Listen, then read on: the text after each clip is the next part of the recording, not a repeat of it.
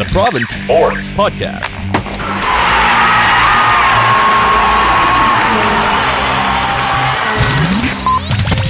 Welcome to the most anticipated episode of the White Towel podcast in the last seven days at least. Uh, Paul Chapman joined by Ed Willes. Ed, how did things find you today? Yeah, yeah, yeah, pretty good, pretty good. You know, it, it, it's funny. Like our industry has been studying, uh, has been searching for a new business model to make it more viable. I just wonder if we've hit inadvertently hit on something here. Uh, just let people know we're going to talk a little bit about the All Star Game, Elias Pettersson, um, and talk uh, frame the rest of the Canucks season a little bit, maybe some trade issues. Then we will talk about reaction to Prickly Gate or uh, stuff that flared up out of some comments we made here last week, uh, and then maybe talk a little bit about the Super Bowl at the very end. Um, so Ed, last year I think it was to me it was remarkable. Usually the All Star Game is so uneventful. It was a great story that Brock Boeser had made it, um, and what's usually a pretty quiet weekend for us is like all of a sudden like holy shit, the kids, the All Star Game MVP, and he had he had a great weekend.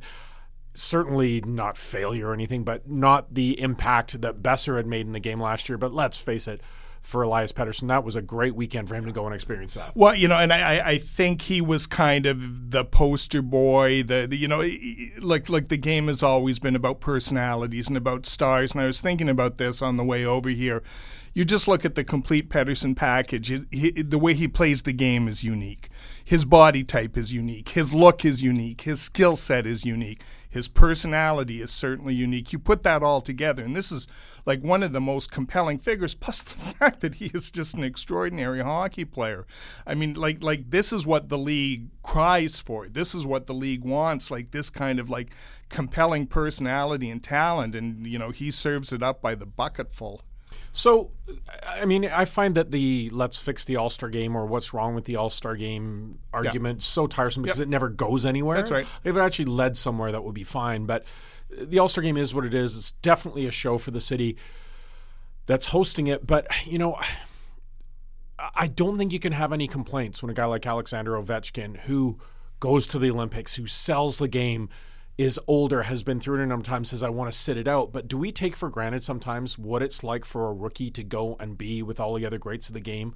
When you hear Pettersson say things like, I never thought I'd play in the NHL, or that he had a Canuck shirt when he was five, or whatever it was, that he, or 12, that he loved – the NHL and the hockey players and to be in that environment is something special for the players? I, I, I, and I really believe this. I think the game has changed on so many levels, but I think that thing about the tradition and the passing of the torch, which has been with us as long as that All Star game has been played, which I think started with the benefit for Ace Bailey sometime in the 1930s, but where the young kids get to rub uh, shoulders with the established superstars, and it probably started with Boom Boom Geoffrion rubbing shoulders with Maurice Richard and Bobby Hull with Gordie Howe. And Gretzky talks about this all the time.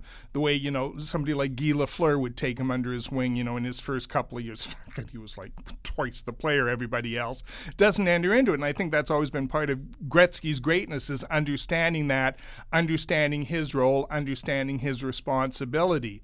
And I think it, it, it was it's been really cool the last two years to see Boeser and now Pettersson fall into that continuum where they're learning about it, where they're kind of being accepted, where they you know it's this rite of passage that virtual that all great players I think have gone through at one time or another. And then to me, that's that the All Star Game is it's nothing to do with hockey. It's all about symbolism. And I think it would be remiss. I'd just like to do a little left hand turn here. I think the NHL just did a brilliant job of changing the conversation about Ovechkin by introducing the two women into the skills yep. competition. And if there is a future for the game, I know there was a lot of run about why not have a couple of women play in the All Star game. There's no contact in the game anyway. No, exactly. It's not hockey, but you, t- you know, in terms of the speed, in terms of the skill, in terms of those things they can excel in, absolutely. Why not? I think they should personally, and, and again, I, I, I, had just said like less than two minutes ago how tiresome I find the conversation. Yeah. I'm just saying for me, I and they talk about the All Star game for kids. I think back to Showdown and how much I loved Showdown in between. Drop the divisions, drop the conferences, drop this versus that. Have a big showdown competition. Like get all these skill things and let's like name champions of each thing. Just do the skill stuff. Yeah. I don't know if you saw any of the uh, the Pro Bowl activities. They did this amazing. Aside from the Jamal Adams taking out the New England Patriots mascot, which was my favorite part of the whole week, um, they did this really bizarre, like Japanese game show style skill competition where quarterbacks are throwing the ball through these giant paper targets and guys are leaping over things and landing in like foam pits it was so over the top. Like you didn't have to watch the game. That was the most entertaining part about the stars. I kind of would like to see it trend more towards the individual competitions right. than the game. Well, okay, but I, like the All Star game has always kind of been at the center of things, and I still think you need that. You know, it's funny you're sitting there talking about that. Like I grew up in like late '60s through the '70s, which is really the era of junk sports on TV. Superstars, and, uh, the best. And, well, no, but I remember like CBS, the NBA, their NBA telecast. They used to have horse games at halftime and you'd watch like Pete Maravich versus Paul Westphal and these doing the most insane shit, but it was absolutely riveting. And I, I hope you can still find them on on YouTube, and they're amazing. But but the same thing, like you you you, you, you mentioned Showdown, you can see clips. This is going back a little while, but I just watched one of Ernie Banks and Mickey Mantle in a home run challenge. Yeah, you can. Go- it's just it's. I mean, it, it, really is like entering into a time machine you, you watching go, this. You go stuff. on YouTube and you start watching those super. And we haven't even mentioned the superstar competitions. Yeah. That, yes, like yeah. I get lost down that rabbit hole. I really do. Especially when they did the super teams. It'd be like the Kansas City Royals in a tug of war against the Pittsburgh Steelers. Yeah, I wonder who's going to win that one. Um, and I remember there was one. It was the Cowboys against uh, I can't remember. It was the Pittsburgh Pirates, and it ended in a tie. They were like an hour and a half dug into the sand in this tug of war. These multi-million dollar athletes, so, and they well, ended no, saying it was probably multi hundred thousand dollars, and they just days, ended up yeah. calling Anyways. it. But no, I I, th- I find the whole. Uh, hoopla around the All Star game to be fun, and it's lighthearted fun, and, Yeah. and really that's where it is. So I wanted to talk to you a little bit now about um, the season going forward for the Canucks. Uh, sort of, you have these milestones: Christmas, All Star game. The next one, obviously, is the trade deadline. Now, something that leapt out at me, of course, was the trade that the Leafs made yesterday.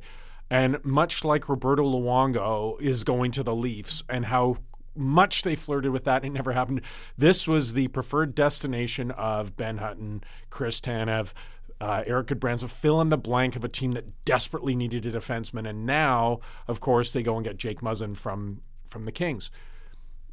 Do you, do you see the Canucks making a significant move here as we lead up to the Well, I think if they could get a haul like like like, uh, like like the Kings got from us, and I just don't see a play unless they put Alex Edler on the market. And I think that's a fascinating conversation. So let let's just you know flash forward to deadline. If they're in a position where they can get a late first round pick, a prospect who's a second rounder, and I saw the the Grundstrom kid playing for the Marlies in that playoff series. And I, I thought, there's a future NHLer. I know he projects as a third liner, but if he's on your third line, I think you've got a hell of a team. So that is such an enticing package. I mean, boy, if you're the Canucks, you have to have a long, hard think about that one.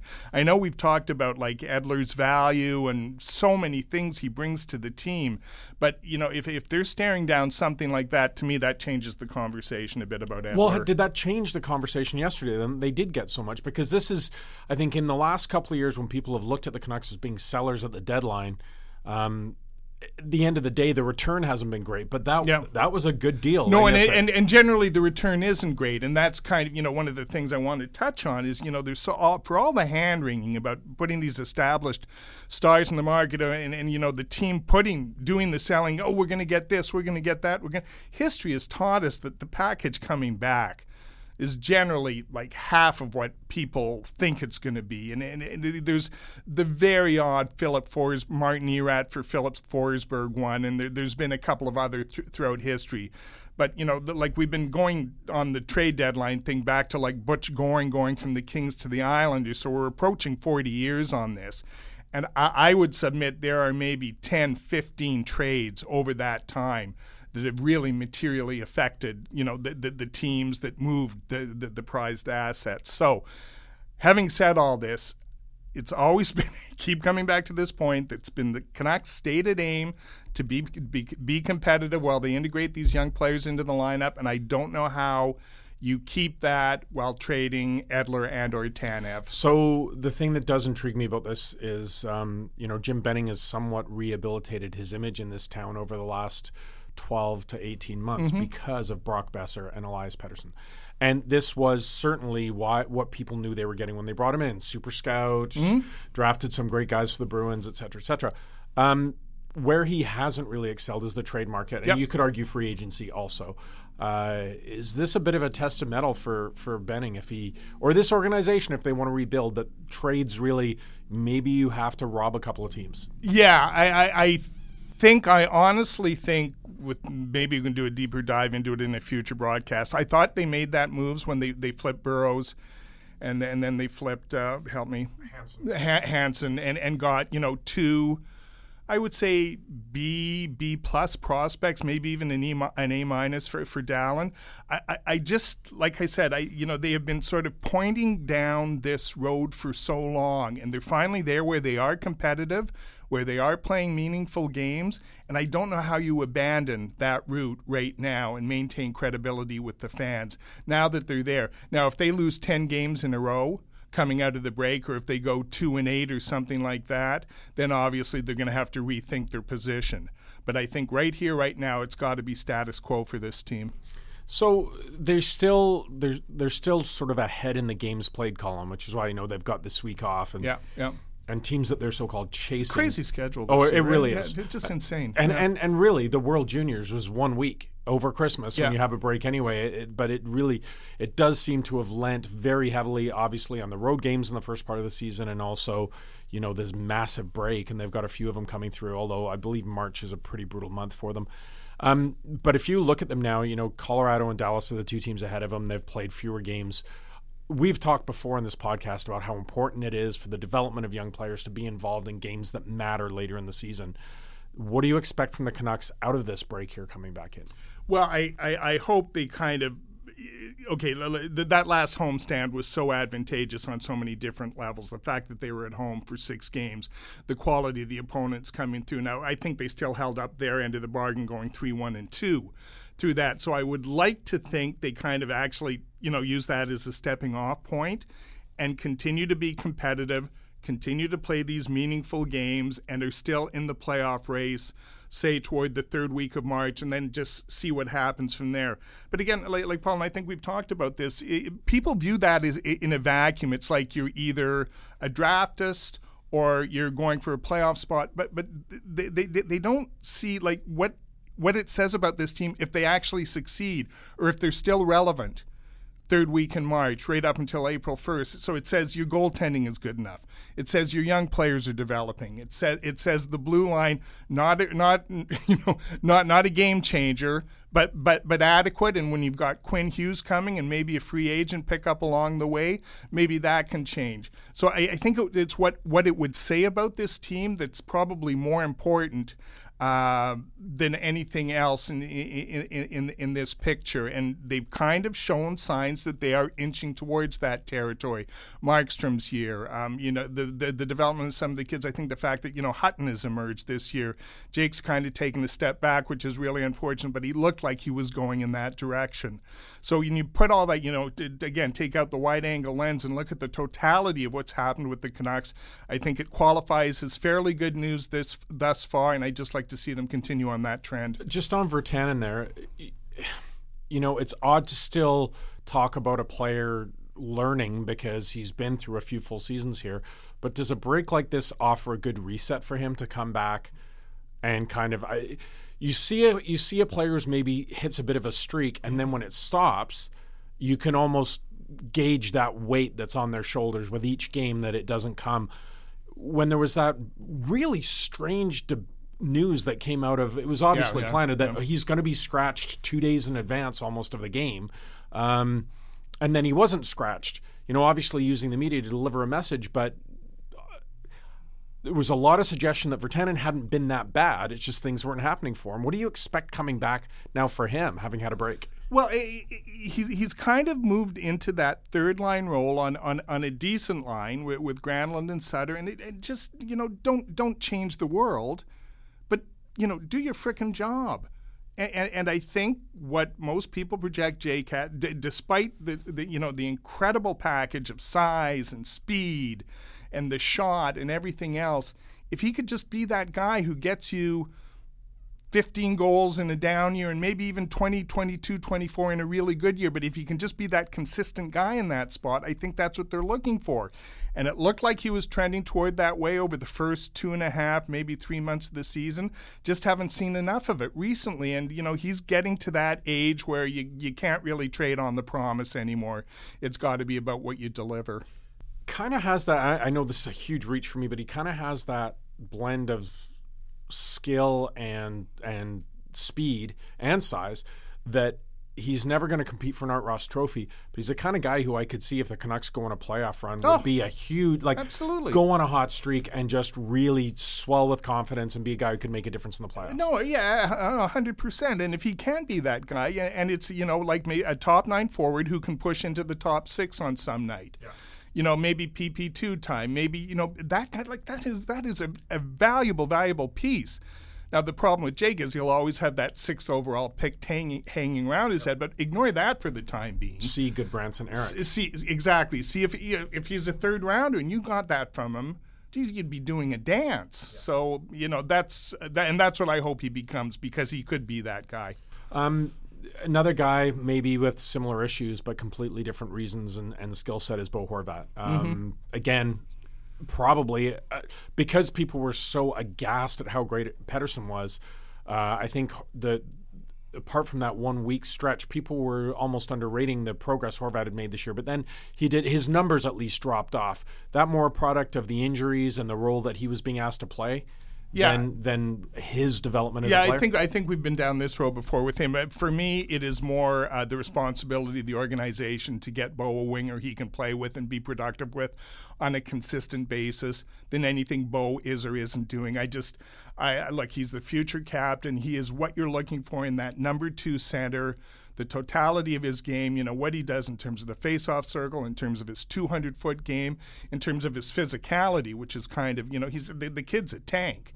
He just skates through people, but he needs somebody to play with for, for him to take a step and also for this Canucks team to take a step because you can't be a one line team. I think Pettersson is going to be what he's going to be. I think Boeser is is you know going to be a goal scorer, a sniper throughout his career, but they've got to get Bo in a position where they can form a dangerous second line. do you see anyone in the organization who can who can grow into that role, or is this someone they still have to go Well, the, the, I mean, in, in, in a perfect world, it would probably be Virtanen, right? I, I I just don't think he's got like like, like the skill set to get there.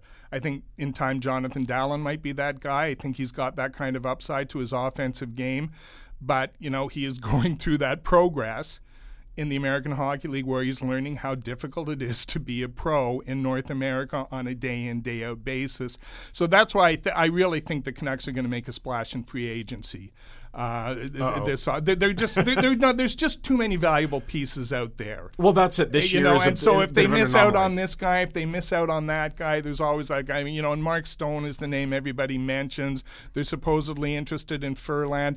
Any of those guys. Oh, and You saw all the plug- jokes. Yeah. saw all the jokes at the All Star game when the Yeah. image of Karlsson standing next to Pettersson. Yeah, yeah, like, yeah. Hey, well, no, Swedish. well, and, and and and to be fair, the Canucks have done nothing to shoot that idea down. You know, they talk about you know maybe maybe being in the market for an impact defenseman who can carry the puck and be an offensive driver. Gee, who would that be in this free agent class? So I think something is going to happen this offseason. I think it's going to be fairly big for the Canucks. We'll just wait and see who that is. It is funny that the great white whale for the owner of this team, going back to Shea Weber and then Yeah. PK Subban Yeah. and Eric Carlson, it is he wants that big splashy defenseman, which this team has never had in No. all its years. It's astonishing. It's not to disparage guys like Ohlund or Lumme, No. uh, or you know, even Lidster in that category. Almost guys, solid guys. They've never had the All Star defenseman, to be honest. Well, they might have drafted one last yes, summer. I- absolutely. I, I honestly but do you think, that's going to stop the owner chasing a big name? No, I don't. No, I don't. Now the question is: Is that big name going to be on the blue line, or is it going to be one of the forwards? And the supply on the forwards is a lot heavier, is a lot deeper than the supply on the blue line. So I, you know, again, you, you add Quinn Hughes to that, you, you know, and, and, let's just, you know, let's blue sky this. Let's say he steps in, he's a top four guy next year. Not playing 25 minutes, but he gives you 18, 20 minutes. And the one thing I think everybody agrees from him, he makes your power play better like that the minute he puts on that Canucks uniform. So if he can be that guy and they start filling spots in around him, you know, that's not bad again that this again message from the owner last week was let's be patient yeah. we're not going to blah blah blah blah a guy like that a true superstar if you convince them sell them on your program that accelerates your program um, I do want to get into a little bit obviously what flared up for us on yep. social media over the weekend I'll clarify my position then I'll let you have your say mm-hmm. um, uh, whether or not we uh, we I, I, don't want to get into an argument with other people who thankfully listened to the podcast and transcribed what we had to say. There were a couple of key pieces left out, and the discussion was about.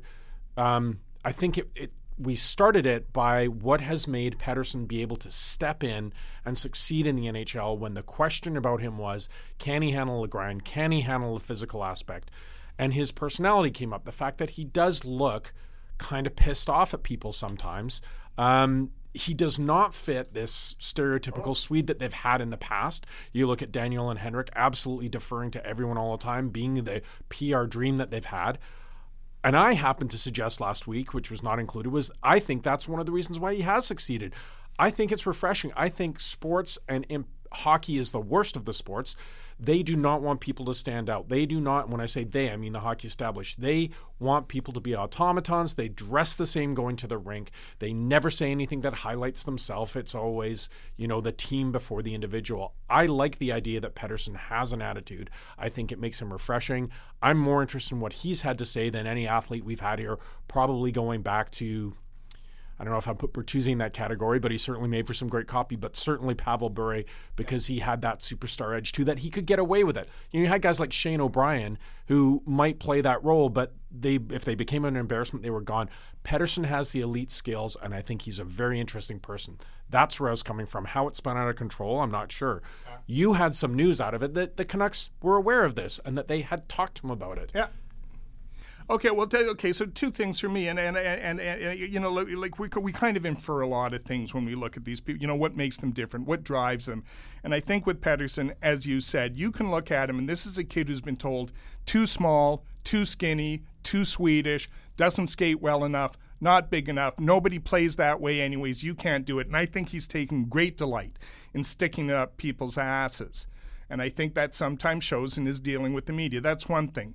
Two things, uh, and I'm sorry, like I, am just, I'm not going to back off this point. I still think there's a responsibility there in the way he conducts interviews.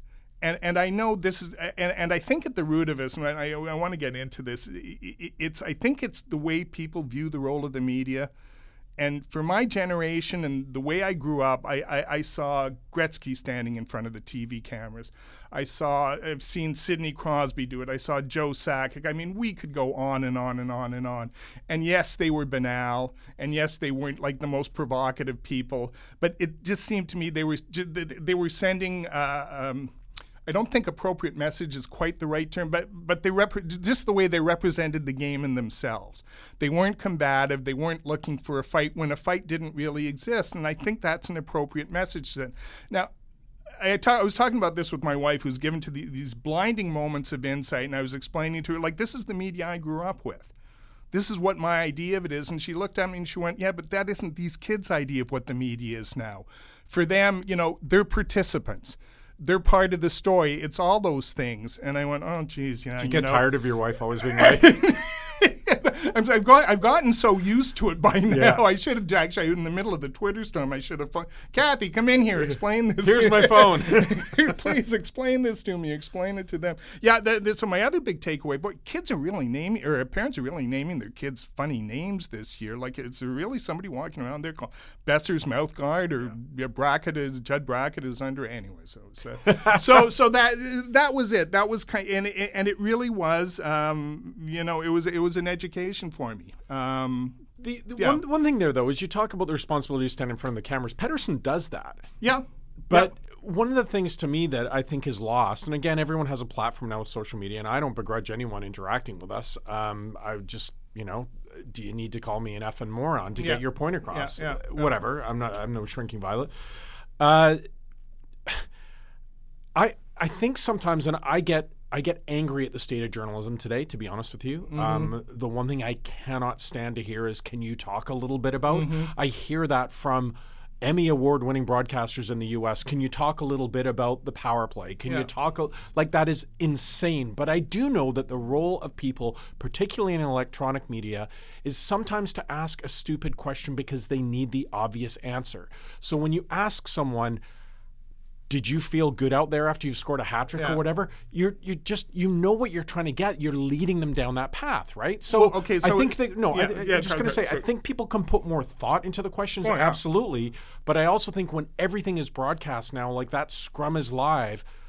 People love seeing that death stare, and then he's sticking it to the media, right? Oh yeah, yeah, yeah. you You know, know, somewhere in this, yeah, yeah, we became, you know, if this was professional wrestling, we became the heels and he became the baby face. Okay, that you know, that's fine. Comes with the territory. I I, I- get all that.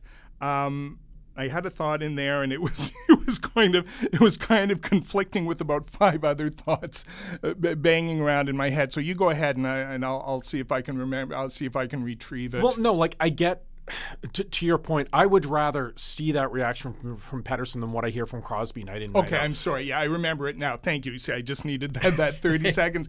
It, this came up in the middle of the the Twitter shitstorm, uh, category category five, by the way. And I, I You ruined my Sunday, by the way, because just think about my Sunday. I backed off on it for two days, and then when you started getting like trying to defend it, didn't and try, I got no, just try. I didn't. I wasn't Explain. defending, and I just tried to explain. Somebody, somebody tweeted this out. Yeah, and blah blah blah blah. Stupid question, like the cameraman who asked him after Matheson hit him, "Do you wish you were back in Sweden?" Yeah. And I, I, I was either unaware of that or I'd completely forgotten. Yes, absolutely. That is an epically stupid question and deserved the disdain it got. I guess my point is, and, and, and, and again, my interactions with it with Elias have been very limited. I, I couple of times I, I tried to get him to talk about uh, uh, Sweden at last year's World Junior when I was on my way to cover it, and he didn't want any part of that. But a lot of the people that he has shown that disdain for are like veteran people who've covered this game for a long, long time. And the questions aren't always, you know, the most brilliant, but but you know, I, I, think there should be a bit a bit of an allowance there, and I that's really about all I want to say on the subject. I, you know, I I think everyone is uh, athletes are due for criticism. Media can be too. I just think. Oh, so. yeah. I, I would just like it to be, you know, sort of transparent and like let's be representative. Last week, what sparked it was a discussion about what makes Pettersson good, and that spun into. You, Oh, our yeah. word should Yeah. not. He, I hope yeah, he yeah. never gives you the time yeah, of day yeah. again. And I, I, find, I, I did find it funny. But well, yeah, we this idea that, that that that you, me, we can't take criticism, which is pretty laughable because I've been doing this, doing this for a while. It's just that like when your Twitter feed has like 500 notifications, and 400 of them are of that ilk. You know, I, I think I think that's Well, you had more volume. My percentage was a little more. It, it was I, well okay. So funny story. So we're doing Sunday dinner, and my son and my granddaughter's over, and I have to disengage to actually write a column. And so when I'm, I'm done the column, I look and I see 128 notifications. Oh, okay. Kind of scanned through them. We went and had dinner. I got I, got- I got to go back and look the the second time. So this is maybe another hour and a half. 138 now. This is on top of Friday, on top of Saturday. So It, it is quite funny. I, I my, I mean, that I've- funny? Yes. What is the thing about comedy? Distance and well, you you've been around a lot more than I have. I tend to get because I, I've sort of been away from covering things and been in the management side for 20 years. I tend to get more the general managers, Mike Gillis, Brian Burke, Yeah, yeah, yeah. all along the way having their their say with me. Um, but I do remember going way back one time when I was covering the BC Lions, and the one guy who seemed to really want to stick it back to me was Damon Allen, and um, the first couple of times I was taken aback by he was challenging me on what I was asking, calling Yeah, me yeah, yeah. stupid. You don't know what was supposed to happen on that interception. And I'm thinking, were you supposed to throw it like 10 yards short of the guy? Anyway, um, but I began to enjoy it and I thought it was kind of a game and I thought it made great copy. And that's one of those things that your role in the media, you're right, there are veteran guys, but there's a way to use it to your advantage too. And I just think nothing should quell us kids' personality. I love it. I love No, the I, edge. I, I do I too. love the chip I- on the yeah, shoulder. Okay, I I do too. I just think he could knock some of the rough edges off. Just want to leave one more thing. I was trying to think if there was a comparable uh, episode, and of course, the one is Bertuzzi and uh, 2004 and Steve Moore. And I think, but I think it speaks more to the evolution of Twitter and the place it's taken in the sports conversation. Oh my goodness! It it was around, but it wasn't around like it was now. And I don't. I, I remember all my you idiot, you effing idiot, you effing moron came through email and there were plenty of those. But like, let's face it, weren't, there weren't like 300 in the space of, in the space of two hours. Um, so I was just wondering what that would have looked like um, in, in, the current well, uh, atmosphere. The reason I'm laughing is I just recalled a story that you told me when the Canucks that year, the famous Cloutier era with uh, those guys, and they played the Avalanche in the playoffs. And this was before the Steve Moore incident. It was the one where they were up two games to nothing, and then the 300 foot shot, or that was Detroit. That was Detroit. No, but the one yeah. they, they played really well against the Avalanche, but they lost. Oh yeah, that was the year games. before. That yeah. was after they hadn't been in the playoffs right. for so long, and the, the famous Harold Druken goal got them into the playoffs. Right. So this is obviously pre Twitter. It's pre real so any social media. Woody Paige writes one of his oh. standard columns. Awesome. Just, you know, obviously making fun of the backwaters that's Vancouver. And you highlight him in, I think, one of your musings columns, or somehow we no, covered no, it. I, I, had no role in that. I, okay. Uh, that was completely someone, organic. Someone that was, at the that province. was the Vancouver. No, or someone, maybe we did. Maybe we did. We did, we did something. We highlighted it. I think and we told did a people news about story. It. Yeah, yeah about what he'd said, and we included his email. you go to the game that night, and you said you mentioned it to Woody, and he's like, "Yeah, my inbox is like closed permanently now. like it's, it's, it's it crashed. Yeah, it crashed the system. So that was that was what it was pre social media. Now that I do wonder, like during the whole Bure saga about how he wanted out of town, man, oh, can you man. imagine if Twitter oh. was around then? Holy moly! Yeah, no, absolutely. Because again, about four, you know, what's the t- what's the trade going to be? What's the take going to be? And and there is still that perception out there that Bure w- w- w- was fed up, just absolutely fed up with the. Uh, completely unreasonable Vancouver media making demands life on in a his fishbowl, time, yeah. life in a fishbowl. I, I uh, and of course, so so from and then he goes to play in New York. So. Yeah, and of course, there's all these grand stories that Mark Messier was somehow involved in some personal thing that got him out of town. Like the rumors on that one are fantastic. Anyway, yeah. um, pretty much leave the Canucks there. Except I did want to ask you just immediately.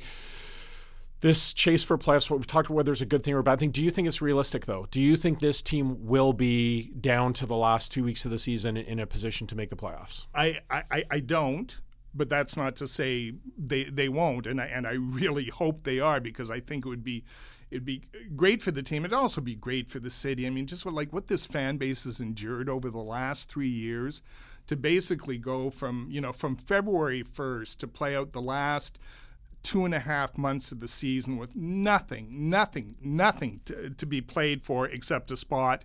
Uh, a spot in the draft and then to be disappointed again in in the draft lottery. So I would just like to see that. I just for the fans' sake, I'd like to see them playing those games where there is something and they can at least entertain the notion. Boy, if we do this, if we do that, if we can get this kind of break, that kind of break, yeah, we can get into playoffs. You know, it, it this it is going to be interesting. Obviously, they come back with a four game road trip. We talked about the vagaries of the schedule, uh, five home games, but nine on the road for February, and then March. Really, while it's Yeah. a busy month, they are mostly at home.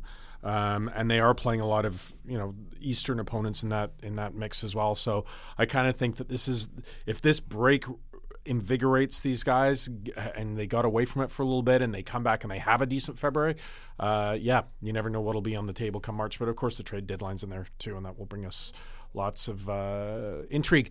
Let's talk quickly about the Super Bowl before we leave, just Yeah. because this whole media thing. I did watch the media day. Ah. Uh, you and I have both been to Super Bowls before, and I'm surprised it took the NFL this long to. They've moved the media day now to a Monday night, and Right. they've made it a TV thing. Yeah. And uh, it used to be Tuesday was the big kickoff day. Now you know they bring everyone in, and it, it, it you know it's the stupid stuff, it's the dumb questions. Mm-hmm. It's they play with that a little bit more. Um, but man, this game to me is so intriguing from the Belichick, Oh. McVay, uh, Goff, and and Brady. Obviously, I still don't understand how the New England Patriots are so good. I mean, I know they are. Yeah. We've talked about this before. Uh, owner, general manager, coach, all on the same Yeah, all yeah, on the same plan. yeah, they know what they're doing. Teams that have that discord in any sport, I don't care what it was, doesn't seem to be there. You actually covered Rams Patriots, didn't you? The, so 2002, yeah. that was the last of uh, five in a row, and a little different era for for newspapers. And what blows my mind when I think of the Patriots being there again is is is, is the cast of players that have run through that. So, so that team. So Brady was basically a game manager at that point. He'd taken over for Drew Bledsoe mid-season. Bledsoe got a hit, a hit on the head, knocked out, and you know he takes them, and you know they win games, and he's very efficient. But he's not the dynamic gunslinger who would be in years later. But but I look at the rest of the team, and they mostly did it with defense and a power running game, and the defense had guys like Tedy Bruschi, Bruschi, excuse me, uh, a secondary with like lawyer lawyer lawyer Milloy and Ty Law, and that was really the strength of the team. And then each subsequent Patriots team has kind of had its own distinct flavor and its own faces to, to, to sell, but they do it, and you think of like teams that have been on rebuilds, Cleveland Browns for four, five, six, seven, eight, and they can't get it right. And it's just the fact that they can go in, grab this player, plug them into the system, make them, if not into an all pro, damn near close to an all pro level player, keep on winning, keep on winning, to me is one of the most extraordinary sports stories of the last 50 years. And managing the and cap probably well. the most in a in a cap era. Yeah. And they're doing it with second, third round picks. They're doing it with free agents. They're doing it by trading for this veteran guy, for that veteran guy.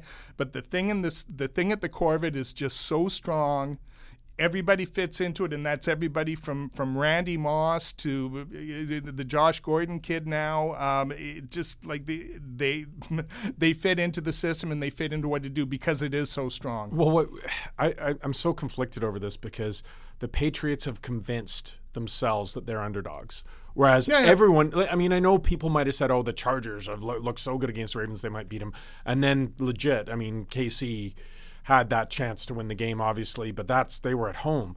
I sit here and I look at this New England Patriots team and I go, how are people picking them to win? Like, I know Jared Goff may not be as celebrated as Patrick Mahomes, but you look at that defense and you look at the players that the Rams have on that side of the ball, mm-hmm. and when you com- if you compared the two lineups and one wasn't coached by by yep. Bill Belichick, you'd yep. say, "Oh, the Rams are easily favored in this game." But somehow this week is playing out like the Rams don't have a chance. Mm-hmm. Yeah, and that's the magic of Belichick and the and the magic of Brady, just the way that, and we have seen it so many times before. It's drilled into our conscience, right? And so why would you? Like when you've seen some of the teams they've won with, going back to that 2002 team, so you look at the lineup now and go, yeah, okay, they've got. I, I, I still struggle to name any more than two or three players. Uh, Hightower, right? Line, yeah. good, really good linebacker. Yeah. McCourty brothers. Uh, yeah, yeah, there, yeah, there. See, there's. I, I would have struggled with that one too, but here, here they are. Here they are again. No, I, I, I, I hate them. I hate them so much, but I'm fascinated by them, and that's yeah. why I'm going to watch the game. And I also, I think it's a good story. People are making fun of LA, the fact that you know they, they just don't have the fans or the fervor that no one cares. I think it's good for the NFL when they've invested so much in a new stadium there and they've looked at that market and said they should have an NFL team. And one of the reasons is I think they want Super Bowls in LA. That's a great market to hold the Super Bowl. Sure. Um, I think it's a it's a good jumping off point to get the NFL more established there again is to is to have the Rams do well, Rams, so. absolutely. I'm still not sure why the Chargers need to be there, but well, because uh, they had a uh, shitty stadium. Yeah, in, of course uh, they did. in San Diego. Which actually, I'm going to bring something up to you now, which our producer sitting here, Darn Makwana, was passionate about. This came up in our morning news meeting that. Roger, because we were talking about the possibilities now. Anthony, I'm, I'm, going all over the place here, but there's a point, believe me. Anthony Davis wants out of the Pelicans. Yeah. Pelicans are going to move from New Orleans. I saw an article yesterday that suggested Vancouver would be one of the favorite destinations. Obviously, Seattle is there. Uh, Las Vegas is there. We know that Francesco Aquilini has wanted an NBA team mm. back in that arena. And the point came up that is Rogers Arena suitable, or is like a, it, I think someone called it an armpit. Um, wow. Okay. So this this is one thing that confounds me, and I guess it shows how old I am. That 25, 30 years into an arena's shelf life, it's not considered good enough anymore. Yeah. Do you think Rogers Arena and Vancouver could support an NBA team coming back? Oh, geez, I, I, I, my initial response is is no, but I, I keep having people tell me yes. Yes, it would, and I just I uh, look. You, you you can't measure the circumstances under which the Grizzlies operated uh, as being saying informing anything about this market's ability to support an NBA team. Give it competent management, give them a couple of players, give them a couple of years to develop. Yeah, I, I think so. Maybe, maybe under those circumstances, I think so. I also think if, if David Stern was still running the show, I would like Vancouver's chances a lot better because I and, and I, I know this because I interviewed him and he took it personally that the Grizzlies failed. That was his baby to the point where like he hired the general manager for them. He hired a well, lot of the he, staff. Then he can wear the, the, the staff the failure for them. He, he, can, he can wear Steve, the Steve Francis. But that's what his view was. You know, this was going to be their toehold in the Pacific Rim, and this was going to, you know, uh, introduce them to markets in China and in Japan, and this is what it was. It was going to be, and then and then it wasn't. And then not only that, they lose Seattle too. So. I'm having a hard time thinking, seeing Vancouver getting an NBA franchise over Seattle maybe just me. Maybe I'm missing something here. Well, can you see two coming in, one relocating and one expansion? Maybe. It wasn't the last thing I read that the. And then this is a while ago. This was last year when there was talk about Seattle and and uh, Mexico City. What was, was kind of the target. Well, the worst, so, what you don't want to be is that leverage market that is right, always yeah, used. the stalking horse. Yeah, absolutely. Right, yeah, yeah. The one thing I will say is, uh, you know, I, I have a 20 year old daughter who can probably name two Vancouver Canucks. Yeah. Uh, same with her boyfriend. They she can name the starting five for the Raptors. She could tell you who the starting five for the Trailblazers and the Lakers and everyone else are. I have a 15 year old daughter that I coach her soccer team. There's zero interest in hockey amongst those kids. They all love the NBA, and I think for tie a lot of this together, there's a lot of media who are still pissed off at the Grizzlies and the what the act that came through town at that point. And when they brought the Raptors back here, I sort of thought, people in this market don't care. Those games sold out in a hurry, even though they were preseason games. Mm-hmm. I think for the sort of sub 25 crowd, the NBA still has an incredible toehold on on people in the city. That's not that hockey doesn't, but I still think that uh, I think that there's a it's a it's a market that if not this round, I think that it's going to keep coming up. I do think that the city could support it the way it's going. I concede your point. And you would need NBA players to be able to afford a house here. It's pretty good. Why, why, don't we end it on that? Uh, we will. We will end it on that. Drop now. All right. Thanks, Ed. Uh, this is the White Towel Podcast. You can see our White Towel videos. Subscribe to the podcast. We'll do a couple a week for you. And as always, if you want to swear at us and call us some names, reach us on Twitter.